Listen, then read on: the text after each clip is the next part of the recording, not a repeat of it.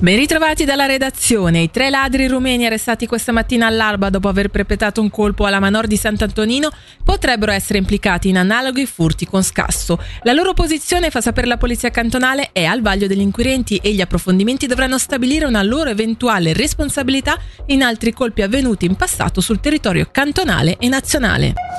Le cure di lunga durata si trovano attualmente in grave crisi. Stando a uno studio di Unia e Subsi, il problema si può affrontare in tre mosse, continuando a ricorrere alla manodopera dall'estero, ampliando la formazione ed esaminando le possibilità tecnologiche. Lo studio, avviato nel 2021, è stato condotto sulla base di interviste di gruppo a dipendenti di case di cura. Il punto centrale, è stato sottolineato oggi a Berna, è migliorare le condizioni di lavoro per evitare l'esodo del personale.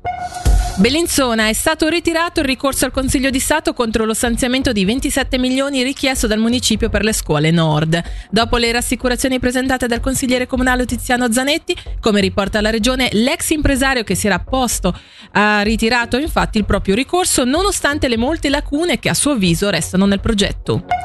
140.000 persone in 5 giorni e 30.000 partecipanti al corteo domenicale. Positivo il bilancio dell'ultima edizione del Carnevale Rabadan di Bellinzona, come ci conferma il presidente della società Giovanni Capoferri. È andata benissimo l'edizione nonostante abbiamo avuto eh, due giorni di pioggia praticamente continua. Il grosso dispiacere di non aver potuto fare il corteo del venerdì dei, dei ragazzi, però per il resto devo dire che comunque gli affezionati del Carnevale ci sono stati e li abbiamo visti. Ecco, abbiamo avuto un'affluenza su tutta l'edizione di circa 140.000 persone. Da Nadia Lischer per il momento è tutto, l'informazione su Radio Ticino torna tra meno di un'ora.